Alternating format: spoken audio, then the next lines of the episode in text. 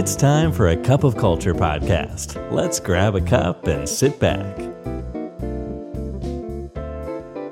สวัสดีครับ ได้เวลาจิบกาแฟคุยกันเรื่องวัฒนธรรมองค์กรกับ A Cup of Culture แล้วนะครับ วันนี้คุณผู้ฟังได้มานั่งดื่มกาแฟแก้วที่ 539 กับผม อาร์มสุพิชัย คณะช่างครับ ต้องบอกว่าเรื่องราวที่ผมหยิบมาชวนคุณผู้ฟังคุยในวันนี้นะครับ ใกล้ตัวพวกเรามากจริง ๆ ครับ เพราะเป็นเรื่องของการประชุมกับชีวิตของมนุษย์ทำงานครับ ต้องบอกว่าสองสิ่งนี้เป็นเรื่องที่โอ้แยกจากกันยากมาก ๆ เลยครับ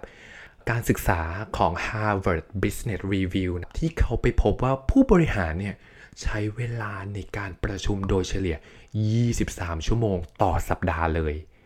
สอดคล้องกับตัวพนักงานครับ ที่มากกว่า 45%เนี่ยเขากล่าวว่า พวกเขาเนี่ยรู้สึกเหนื่อย แล้วก็อ่อนล้ากับจำนวนการประชุมที่เขาต้องเข้าร่วมในแต่ละสัปดาห์ เอ๊ะทำไมต้องหยิบสถิติอันนี้มาเกริ่นให้คุณผู้ฟังฟังด้วย เพราะสิ่งที่ผมไปเจอมาน่าสนใจกว่านั้นครับ ผมไปเจอบทความอีกชิ้นหนึ่งครับ ที่มาจากคุณบอฟซึ่งท่านเป็นผู้อำนวยการฝ่าย Partnership in Leadership และก็เป็นอดีตผู้บริหารของ GE นะครับเขากล่าวว่า หากอยากรู้ว่าองค์กรนั้นน่ะมีวัฒนธรรมองค์กรแบบไหน ให้ไปดูวิธีที่เขาใช้ในห้องประชุม โอ้โห พอเป็นเรื่องแบบนี้ปุ๊บ แล้วผมก็เกิดความสนใจขึ้นมาทันทีครับว่าทำไมห้องประชุมถึงสะท้อน วัฒนธรรมขององค์กรนั้นๆได้ เรื่องราวของพอดแคสต์ในวันนี้ผมจะมาชวนคุณผู้ฟังเจาะลึกถึงสัญญาณบางอย่าง สามารถฉายให้เห็นถึงภาพของวัฒนธรรมองค์กรที่ถูกออกแบบอย่างไม่ตั้งใจได้ครับ ทั้ง 5 ข้อที่หยิบมาเล่าให้คุณผู้ฟังฟังในวันนี้มีอะไรบ้าง ไปฟังกันเลยครับ ข้อที่ 1 Sidebar Conversation ซึ่งก็คือการสนทนาแบบลับๆ ที่เกิดขึ้นระหว่างสองคนในที่ประชุม ขณะที่คนอื่นกำลังพูดอยู่นั่นแหละครับ หากขณะที่เราประชุมมีคนหันไปซุบซิบพูดคุยกันอยู่ตลอดเวลาเนี่ย มันอาจจะเป็นตัวที่สะท้อนได้ว่า นี่อาจเป็นสัญญาณว่าพนักงานเนี่ยเขาไม่ได้รู้สึกสบายใจ หรือไม่ได้รู้สึกมั่นใจในกระบวนการสื่อสารอย่างเป็นทางการภายในองค์กร ซึ่งมันอาจจะเกิดได้จากหลายสาเหตุนะครับ ซึ่งสาเหตุหนึ่งเนี่ยมันอาจจะมาจากความที่เขาเนี่ยไม่ไว้วางใจครับ กลัวว่าถ้าเกิดสมมติเขาพูดอะไรบางอย่างออกไป ผลลัพธ์เชิงลบเนี่ยมันจะสะท้อนกลับมาที่ตัวของเขา ดังนั้นหากในห้องประชุมของเรามีลักษณะของการที่เป็นแบบไซbar conversation เนี่ย ก็ชัดเจนเลยครับว่า องค์กรนั้นๆ อาจจะต้องมีการส่งเสริมวัฒนธรรมองค์กรที่สื่อสารเรื่องความชัดเจน การเปิดกว้าง พนักงานจะได้รู้สึกว่าเขาได้รับการสนับสนุนให้แสดงความคิดเห็น ให้แชร์แนวคิด และก็ให้แชร์ข้อกังวลของตนเองกับเพื่อนร่วมงาน และก็ผู้บังคับบัญชาโดยตรงได้ในห้องประชุมนั้นๆ ดังนั้นหากเราสังเกตเห็นพฤติกรรมนี้บ่อยครั้งในห้องประชุมเนี่ย นี่อาจเป็นสัญญาณเตือนนะครับว่าวัฒนธรรมองค์กรของเราอาจจะต้องกลับมาทบทวนแล้วครับว่า เฮ้ย เราส่งเสริมเรื่องความโปร่งใสไหม เรามีเรื่องของความไว้วางใจกันไหม แล้วเรามีเรื่องของการสื่อสารที่มีประสิทธิภาพแบบเปิดกว้างหรือเปล่า อันนี้ก็คือข้อที่ 1 ครับ ข้อที่ 2 เข้าประชุมช้า ออกประชุมก่อน การเข้าประชุมช้าหรือออกประชุมก่อนเนี่ยสะท้อนให้เห็นถึงวัฒนธรรมองค์กรที่ขาดความรับผิดชอบครับ การที่องค์กรเนี่ยยอมรับหรือมองข้ามการมาถึงล่าช้าหรือออกก่อนเวลาเนี่ยก็เป็นตัวสะท้อนหนึ่งว่าพนักงานเนี่ยอาจรู้สึกว่าเขาไม่จำเป็นต้องรับผิดชอบในการปฏิบัติหน้าที่ของตนเอง แล้วก็รู้สึก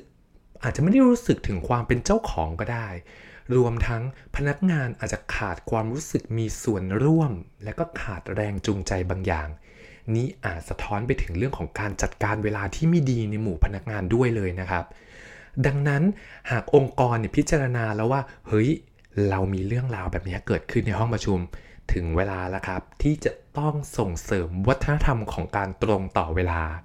ความรับผิดชอบและก็การมีส่วนร่วมครับ สิ่งนี้เนี่ยสามารถบรรลุผลได้ด้วยการที่องค์กรต้องสื่อสารความคาดหวังที่ชัดเจนออกไป มีการกำหนดผลที่ตามมาจากการมาสายซ้ำๆบ่อยๆ แล้วก็ควรที่จะมีการส่งเสริมเรื่องการฝึกทักษะการบริหารเวลา รวมทั้งการสร้างสภาพแวดล้อมในสถานที่ทำงานที่พนักงานรู้สึกมีแรงบันดาลใจ และก็อยากจะเข้ามามีส่วนร่วมครับ ข้อที่ 3 นักพูดมากและนักพูดขัดจังหวะ หากในที่ประชุมของเรามีสองนักพูดนี้อยู่ แล้วก็เกิดขึ้นบ่อยครั้งเนี่ยไม่ว่าจะเป็นนักพูดมาก ซึ่งก็คือคนที่พูดมากเกินไป แล้วก็คอยครอบงำการสนทนาของผู้อื่น และนักพูดขัดจังหวะ ซึ่งก็คือคนที่ชอบตัดบทสนทนาของผู้อื่น ขณะที่เขากำลังพูดอยู่ หากมีสองนักนี้อยู่ในห้องประชุม อาจบ่งบอกถึงปัญหาภายในองค์กรได้ครับ โดยเฉพาะในด้านของการขาดการฟังอย่างกระตือรือร้น การพูดคุยที่มากเกินไปและการขัดจังหวะเนี่ยมักเกิดขึ้นเสมอเลยนะฮะ เมื่อบุคคลผู้นั้นไม่ได้ตั้งใจฟังเพื่อนร่วมงานของตนเอง สิ่งนี้ก็ยังสะท้อนไปถึงวัฒนธรรมองค์กร ที่อาจจะไม่ได้เน้นในเรื่องของทักษะการฟังก็ได้ครับ และก็เห็นไปถึงเรื่องของการขาดด้านการเคารพผู้อื่นด้วย การขัดจังหวะผู้อื่นเนี่ยมันคือสัญญาณที่ชัดเจนมากเลยนะครับ ว่าคนผู้นั้นไม่ได้ให้ความเคารพแล้วก็ไม่ได้ให้ความสำคัญของความคิดเห็น และการมีส่วนร่วมของเพื่อนร่วมงานดังนั้น เพื่อที่เราจะจัดการกับปัญหานี้นะครับ องค์กรเนี่ยควรมุ่งเน้นไปที่การส่งเสริมวัฒนธรรมของการรับฟังอย่างกระตือรือร้น และก็ความเคารพรวมทั้งการสื่อสารที่มีประสิทธิภาพด้วย ซึ่งทั้งหมดนี้ก็สามารถทำได้ผ่านการฝึกอบรม การให้ความรู้เกี่ยวกับทักษะในเรื่องของการสื่อสารรวมทั้งการกำหนดแนวทางที่ชัดเจนสำหรับการประชุมและก็การอภิปรายครับ ว่าใครมีเวลาในการพูดเท่าไร ขณะที่พูดจะเปิดโอกาสให้ซักถามได้ตอนไหนอะไรแบบนี้ครับก็ควรที่จะมีการกำหนดให้ชัดเจนครับผม ข้อที่ 4 ชอบออกนอกเรื่องพนักงานของเราชอบชวนคุยไปนอกประเด็นนู้นประเด็นนี้ แล้วก็ไม่ได้เข้าอยู่ในวาระการประชุมเท่าไหร่ นี่อาจเป็นตัวสะท้อนนะครับ ว่าองค์กรนั้นๆเนี่ย ขาดกระบวนการที่มีโครงสร้าง และก็ขาดเรื่องของการวาวางวาระการประชุมที่ชัดเจน อาจจะสะท้อนไปถึงเรื่องของการจัดลำดับความสำคัญด้วยเลยนะครับ หากองค์กรของเราพิจารณาแล้วว่า เฮ้ยมีเรื่องนี้เกิดขึ้นบ่อยมากเลยในที่ประชุม ก็ถึงคราวที่อาจจะต้องส่งเสริมวัฒนธรรมแห่งการมีวินัย การมีโครงสร้าง และก็การรับผิดชอบ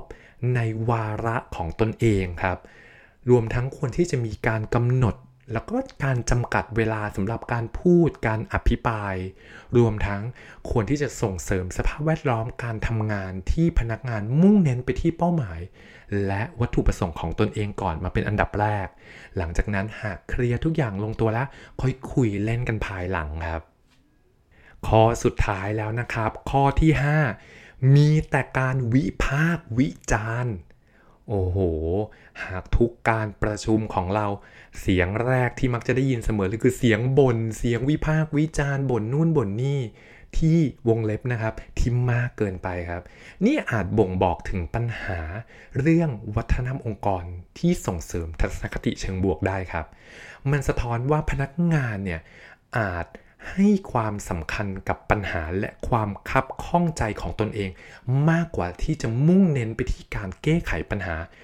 ซึ่งนอกจากนั้นก็ยังระวมไปถึงปัญหาทางด้านการสื่อสารด้วยครับ พนักงานเนี่ยอาจรู้สึกว่า โอ้โห พูดไปแล้วหลายครั้งและไม่มีใครมารับฟังหรือไม่มีใครมาเห็นคุณค่า มาช่วยแก้ไขความคับข้องใจของเขาเลย พอไม่ได้รับการแก้ไขก็แสดงพฤติกรรมผ่านการบน่น การวิพากษ์วิจารณ์และการคิดแง่ลบนะครับ หากมีสิ่งเหล่านี้บ่อยเนี่ยในห้องประชุมอะโอ้โหผมว่าอันนี้เป็นเรื่องน่ากลัว เพราะมันสะท้อนไปถึงภาพของขวัญกำลังใจของพนักงานที่ตกต่ำลงด้วยครับ ซึ่งเมื่อพนักงานรู้สึกท้อแท้หรือว่าถดถอยเนี่ย แน่นอนครับ มันก็ไม่ปนไม่เป็นผลดีต่อองค์กรนะครับ ในเชิงภาพรวมไม่ว่าจะเป็นทางด้านแรงจูงใจ และประสิทธิภาพของการทำงานของเขาด้วย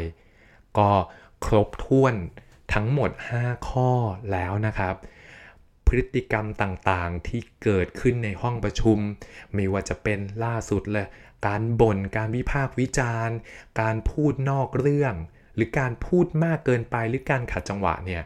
รวมทั้งการมาสายแล้วก็ออกก่อนเวลา สามารถใช้เป็นตัวบ่งชี้ในระดับหนึ่งได้นะครับ ถึงปัญหาที่ซ่อนอยู่ใต้พรมขององค์กรครับ ทั้งนี้ทั้งนั้นมันก็ยังเป็นจุดเริ่มต้นที่ดีที่อาจจะทำให้เราได้กลับมาสะท้อนว่า เฮ้ยวัฒนธรรมองค์กรของเราที่เป็นอยู่เนี่ยมันมีจุดบกพร่องอะไรหรือเปล่า ก็เป็นโอกาสดีครับที่จะหยิบฉวยจังหวะนี้ เอาวัฒนธรรมของเรากลับมาทบทวน และก็อาจจะออกแบบวัฒนธรรมองค์กรใหม่อย่างตั้งใจได้ครับ คุยกันไปคุยกันมา หมดเวลาอีกแล้ว ผมกำลังสนุกอยู่เลย อย่าลืมนะครับ ไม่ว่าเราจะตั้งใจหรือไม่ตั้งใจก็ตาม วัฒนธรรมองค์กรยังไงก็เกิดขึ้นอยู่ดีครับทำไมเราไม่มาสร้างวัฒนธรรมในแบบที่เราอยากเห็นกันล่ะครับสำหรับวันนี้ สวัสดีครับ And that's today's Cup of Culture. See you again next time.